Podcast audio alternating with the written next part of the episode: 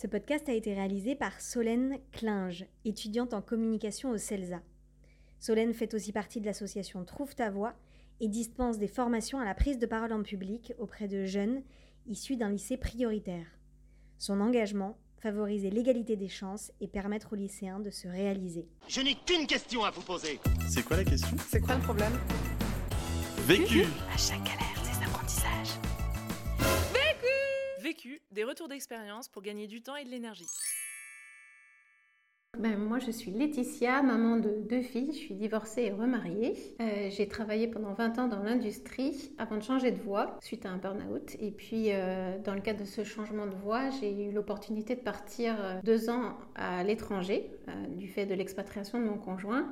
Et ça m'a donné le temps de me reposer, de réfléchir à ce que j'avais vraiment envie de réaliser.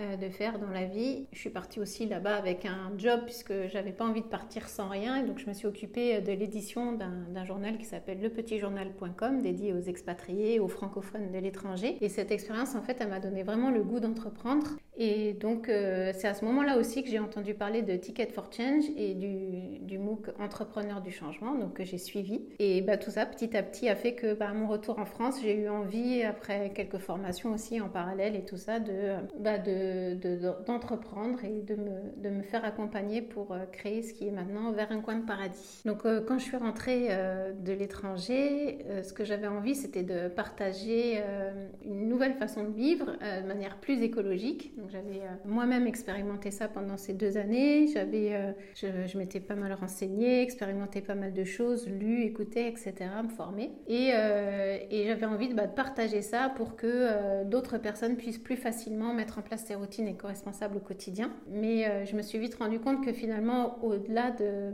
juste les éco-gestes, l'écologie pour moi c'était bien plus que ça. C'était aussi euh, plus largement prendre soin et se respecter soi-même pour mieux respecter les autres et la planète. Et j'ai du coup petit à petit fait évoluer mes prestations et, ma conception de, de, mon entreprise pour vraiment faire de l'écologie une vraie philosophie de vie que j'ai appelée Écologaille qui est inspiré de l'ikigai, qui est donc une méthode pour euh, trouver euh, sa mission de vie. Et euh, cette philosophie, elle est basée sur quatre grands principes qui, moi, donc moi, c'est mon écologie personnelle, les autres, la relation aux autres, mais aussi la manière dont je peux impacter le monde, les sources d'inspiration, mon activité, etc.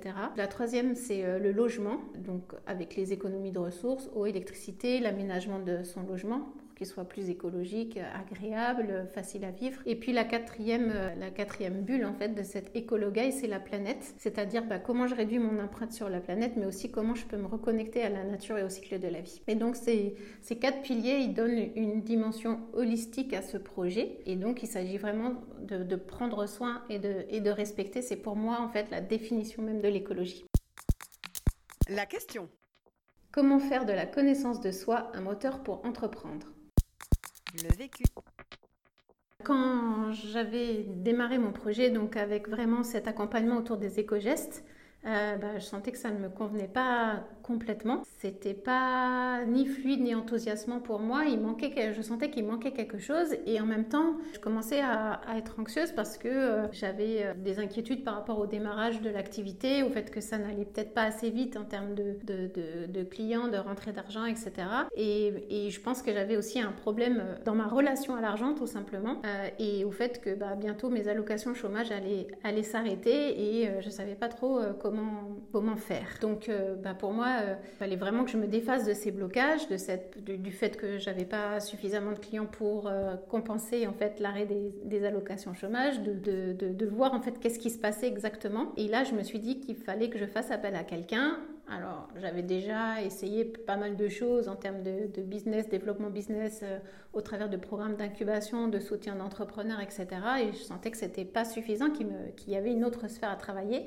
Et c'est pour ça que j'ai fait appel à une coach énergéticienne le but pour moi, c'était de pouvoir euh, associer bah, des, techniques euh, business et aussi de, pouvoir euh, travailler des, blocages qui sont dans une autre sphère, on va dire, pour pouvoir passer ce cap. Grâce à cet accompagnement, en fait, j'ai réussi à recentrer mon projet autour de mes vraies valeurs. C'est comme ça qu'est né le concept d'écologie dont j'ai parlé tout à l'heure parce que bah, j'ai réalisé que finalement, dans ma propre transition écologique, elle n'était pas uniquement basée sur les éco-gestes, mais qu'il y avait aussi toute une dimension de développement personnel que, que j'avais entrepris depuis des années et qui avait contribué au fait aussi que j'avais euh, peut-être réussi cette euh, transition euh, de manière plus simple en connaissant mieux mes valeurs, etc. Et donc c'était vraiment pour moi le déclic d'avoir pu aboutir grâce à ce coaching à cette philosophie de vie qui est maintenant bah, vraiment ce qui, me plaît, ce que j'ai vraiment envie de partager au monde. Et, donc c'est suite à cet accompagnement que j'ai pu restructurer toute mon offre et pouvoir bah, me sentir beaucoup plus libre et partager cette philosophie avec une grande énergie que j'avais pas forcément avant. Premier apprentissage s'autoriser à être accompagné. Ben moi, je pense que c'est super important de pouvoir se faire coacher pour aller plus loin, parce que tout seul, euh, on ne se pose pas forcément toujours les bonnes questions et on n'est pas forcément à même de, des fois de, bien se connaître, euh, euh, parce que ben, on, peut parfois tourner en rond, être préoccupé par des, soucis qui nous empêchent d'avoir une vision globale de ce qui nous arrive. Donc, bénéficier d'un œil extérieur sur soi, c'est vraiment important et ça permet de passer en fait des peurs, des blocages et d'avoir une euh, et parfois de poser le doigt sur des choses euh, qu'on n'avait pas forcément imaginées. Le problème que j'ai rencontré, c'est que euh, à un moment donné, bah, je tournais en rond. J'arrivais pas à parler de mes programmes d'accompagnement. Du coup, j'avais pas de clients. Du coup, j'avais peur parce qu'il y avait cette, problématique avec l'argent. et tout ça, ça alimentait en fait un cercle vicieux qui faisait que j'étais concentrée finalement plus sur le manque que sur la réussite. J'arrivais pas finalement à mettre le doigt sur ce qui bloque. Donc, à un moment donné, je me suis dit que j'avais pas le choix en fait, qu'il fallait vraiment pour m'en sortir me faire aider. Donc j'ai choisi de me faire accompagner par une coach qui allie à la fois les méthodes de stratégie business euh, et aussi une dimension un peu plus perchée qui est l'énergétique. Alors moi c'est un univers que j'aime beaucoup et je le trouve intéressant justement d'explorer cette part moins palpable de mon activité. Je trouve que ça fait finalement entièrement partie de l'activité d'un entrepreneur d'explorer cette part-là. Et la personne qui m'a accompagnée en plus est spécialisée justement dans le développement d'activités de coach et thérapeute, donc elle était complètement alignée aussi euh, dans sa manière de faire avec mon activité. Alors le coaching que j'ai suivi a duré six mois et ça consistait en un accompagnement sur mesure avec des coachings réguliers. J'en avais tous les 15 jours en one-to-one à distance. Euh, mais il y avait aussi des séances de groupe et le tout était associé aussi avec un univers de ressources disponibles en ligne pour apprendre des techniques, euh, soit de marketing, de communication. Ça incluait aussi euh, des points particuliers sur des outils comme euh, Canva, Calendly, System.io, mais aussi des méthodes pour s'organiser, pour gagner en énergie, pour gagner en efficacité. Alors, pas forcément que des, méthodes très pragmatiques, il y avait aussi des méthodes d'ancrage, de méditation, euh, des exercices pour attirer l'abondance. Euh, il y avait aussi euh, tout l'aspect justement pour se réconcilier avec l'argent. Et durant ces séances de coaching en one-to-one, en fait, elle me permettait de prendre conscience de, des points qui bloquaient. C'est-à-dire qu'elle mettait le doigt vraiment sur des choses qui bloquaient. En fait, elle arrivait par ces questions finalement à, à, à, défaire la pelote en fait pour euh, vraiment euh, trouver euh, le point qui n'allait pas et avec ces techniques de libération, de croyance, etc. Elle arrivait par l'intelligence émotionnelle aussi à, libérer tout ça et c'était vraiment un vrai travail intérieur, des fois éprouvant mais, mais toujours libérateur. Deuxième apprentissage. Parler à d'autres auto-entrepreneurs concernés par les mêmes problématiques que soi. Échanger avec d'autres entrepreneurs qui font partie du même réseau de coworking que moi, c'est important de souligner ça parce que on partage aussi les mêmes valeurs et en général on a un petit peu aussi les mêmes objectifs, on est dans le même dans les mêmes réseaux, dans les mêmes milieux. Bah, ça permet d'apprendre énormément, de s'aider les uns les autres et de se sentir euh, moins seul aussi euh, dans son travail d'entrepreneur parce que parfois en tant qu'auto-entrepreneur justement on est, on est parfois isolé et de pouvoir partager des expériences avec d'autres personnes, c'est super rassurant. Alors l'échange en lui-même, en plus, il, permet de verbaliser les choses, ce qu'on ne fait pas quand on est tout seul dans son coin, dans son bureau tout, euh, isolé.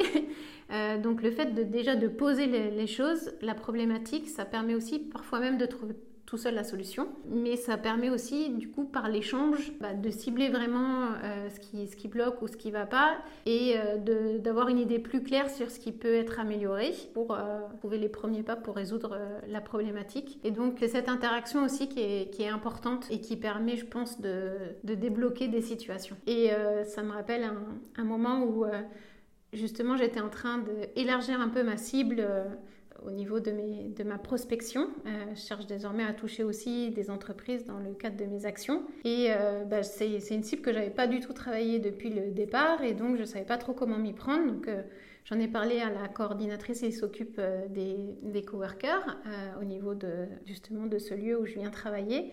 Et euh, elle me dit, bah tiens, je pense à une personne euh, qui a vécu la même chose que toi. Il a aussi euh, un moment changé de cible et maintenant c'est le pro de la prospection. Donc je, te le, je te le conseille, va, va parler avec lui. Et donc il m'a accordé un petit peu de son temps, il m'a partagé son expérience, il m'a conseillé, il m'a donné toutes les, les, étapes que, par lesquelles lui il était passé. Et donc bah, moi j'ai pris en compte tout ça, je l'ai adapté aussi à ma situation. Et en quelques minutes, voilà, peine le temps d'une heure, et bien on avait, j'avais réussi à avoir une stratégie euh, prospection qui était claire euh, sans y passer des heures. Troisième apprentissage.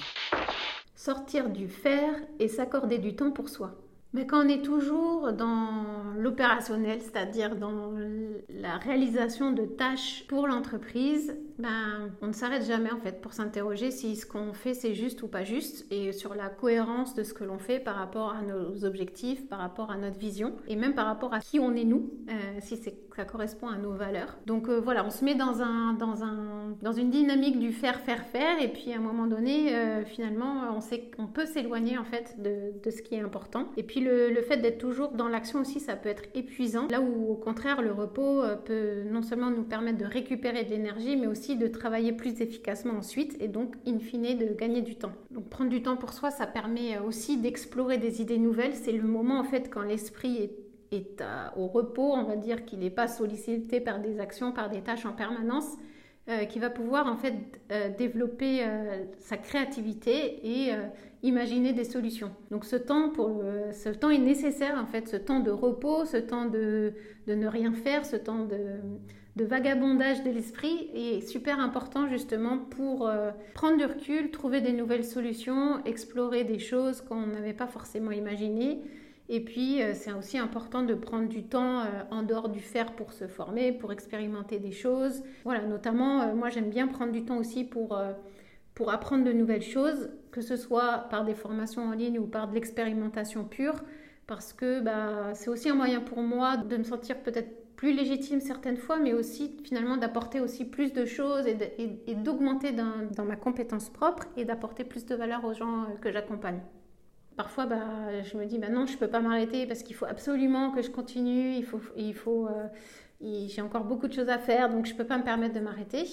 Euh, je sais qu'au contraire, justement, c'est là où il vaut mieux que je prenne une pause euh, parce que bah, à force d'être dans le faire, de me dire il faut faire, il faut faire, il faut faire, bah, c'est là où finalement je m'éparpille le plus. Je vais être euh, comment euh, attirée par une notification, attirée par, par une personne, hein, quelque chose qui passe, je sais rien. Je vais être plus distraite en fait. Euh, et finalement, je ne vais pas être productive. Donc à ce moment-là, je m'accorde une pause de quelques minutes euh, ou plus pour respirer, euh, prendre trois grandes respirations. Des fois, ne serait-ce que ça, ça fait énormément de bien. ça peut être l'occasion bah, justement de prendre une pause, un café, échanger avec quelqu'un. Ça peut être aller marcher dehors dans la forêt.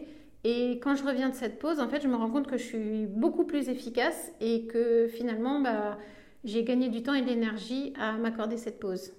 Quatrième apprentissage adopter la technique de l'EFT. Alors l'EFT, elle a été inventée dans les années 90 par euh, Gary Craig. C'est une méthode, en fait, euh, c'est une forme d'acupuncture sans les aiguilles, en fait, on utilise juste nos doigts. Euh, et il s'agit donc de stimuler neuf points bien spécifiques sur le visage et le haut du corps, tout en aidant bah, ainsi la circulation de l'énergie. On va verbaliser le problème qui nous dérange et ça va permettre de libérer la charge émotionnelle en lien avec ce problème. Concrètement, en fait, il s'agit de tapoter euh, à différents endroits de son visage et du haut du corps euh, qui correspondent à ses méridiens, tout en parlant sur les sujets qui sont bloquants pour libérer ces tensions et ces blocages. Donc ça va libérer à la fois physiquement et psychologiquement. J'ai appliqué euh, l'EFT la toute première fois pour me libérer de mon rapport négatif à l'argent dont je parlais tout à l'heure. C'est une praticienne en fait certifiée dans cette méthode qui m'a aidée pour cette première session.